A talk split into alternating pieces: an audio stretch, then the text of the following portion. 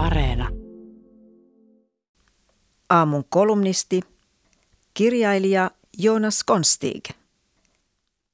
Ajattele omilla aivoillasi. Tähän kannustetaan meillä taajaan. On hienoa olla rohkea itsenäinen ajattelija, visionääri, joka luo uutta, kulkee pelotta totuuden perässä tai johdattaa tulevaisuuteen. Hyvä niin. Mutta pari sanaa varoitukseksi. Kukaan ei oikeasti kaipaa itsenäistä ajattelua. Moni kertoo arvostavansa keskustelua ja erilaisia mielipiteitä, mutta pöyristyy ja hermostuu niitä kuullessaan. Ajattele omilla aivoillasi tarkoittaa yleensä ajattele niin kuin minä. Se, mitä yleensä ylistetään rohkeana ja itsenäisenä ajatteluna, on sitä, että joku aavistaa, mihin suuntaan joukko jo kuikuilee, menee kärkeen ja huutaa, tänne päin, jatkakaa tänne päin. Jos taas joku joukon toisella puolella ehdottaa jotain muuta, häntä ei pidetä visionäärinä, vaan ongelmana. Muista poikkeava ajattelu on ongelmallista kahdesta syystä. Joko itsenäinen ajattelija on väärässä tai hän on oikeassa. Jos hän on väärässä, hän voi houkutella joukon väärille teille, ja olisi parempi, että hän olisi hiljaa. Jos hän on oikeassa, silloin me muut olemme väärässä ja silloin hän vasta saisikin vaieta. Aina tarkkaavainen Baltasar Gracian varoittaa syystäkin maallisen viisauden käsikirjassaan vastavirtaan kulkemisesta. Hän kehottaa ajattelemaan harvojen ja puhumaan monien tavoin. Toisin ajattelu tulkitaan loukkaukseksi, sillä se tuomitsee muiden mielipiteen.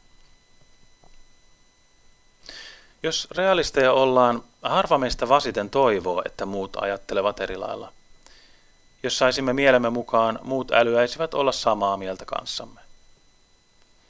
Hyväksymme vielä pitkin hampain, että jonkun mielestä ananas kuuluu pizzaan, kroksit ovat jalkineita tai John Coltrane on parempi kuin Miles Davis – mutta oikeasti tärkeissä asioissa, kuten miten tulisi elää tai rakentaa yhteiskuntaa, kärsivällisyytemme toisin ajattelua kohtaan loppuu nopeasti.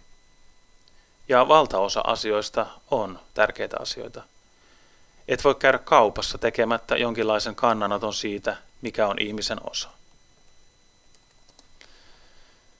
Kaikesta huolimatta sivistyneet ihmiset kuitenkin ymmärtävät, että ihmisellä pitäisi olla oikeus erilaisiin mielipiteisiin. Mitä sitten itsenäiseltä ajattelijalta vaaditaan? Neljä asiaa. Ensin hänen pitää ymmärtää, mitä muut ajattelevat ja miksi. Muuten hän ei ole toisin ajattelija, vaan ainoastaan tietämätön. Toiseksi hänen pitää tästä huolimatta ajatella perustellusti toisin. Hän tarvitsee siis ikään kuin kahdet aivot. Kolmanneksi hänen pitää ymmärtää, ettei mitään itseisarvoa ole sillä, että ollaan eri mieltä vain eri mieltä olemisen vuoksi.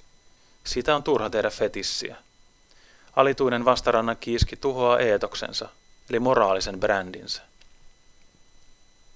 Mutta neljäs taito on se hankalin. Itsenäinen ajattelu pitää nimittäin osata tarjoilla taitavasti. Ravintolassa annoksen esillepano on sen ravintoarvoja tärkeämpää. Samoin on hankalat eli poikkeavat ajatukset tarjoltava tavalla, joka ei herätä vihaa.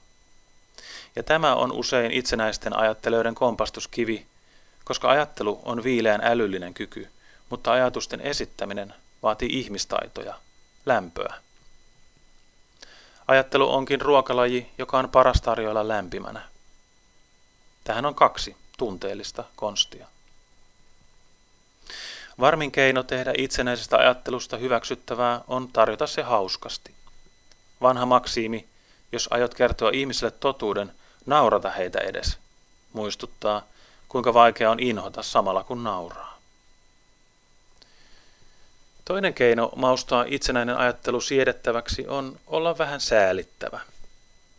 Tämän neuvon tarjoaa Alan Jacobs kirjassaan How to Think – Jacobsin mukaan kannattaa aloittaa painottamalla yhteisesti jaettuja ajatuksia ja sitten pahoittelevasti myöntää, että hän on itse tässä yhdessä asiassa muuttanut mieltään.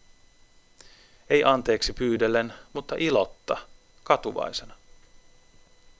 Näin itsenäinen ajattelija vakuuttaa olevansa pohjimmiltaan yhä ihan niin kuin me, eli hyvä.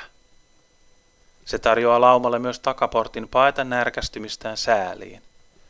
No voi, onpa harmi, että se tuolla lailla eksyi. Toivolle on kuitenkin aina sijaa. Itsenäinenkin ajattelija voi tulla hyväksytyksi. Hänet hyväksytään kuten syylä jalkapohjassa, vuosien myötä totuttamalla. Siihen asti nauru ja sääli ovat ehkä parasta, mihin hän voi tähdätä.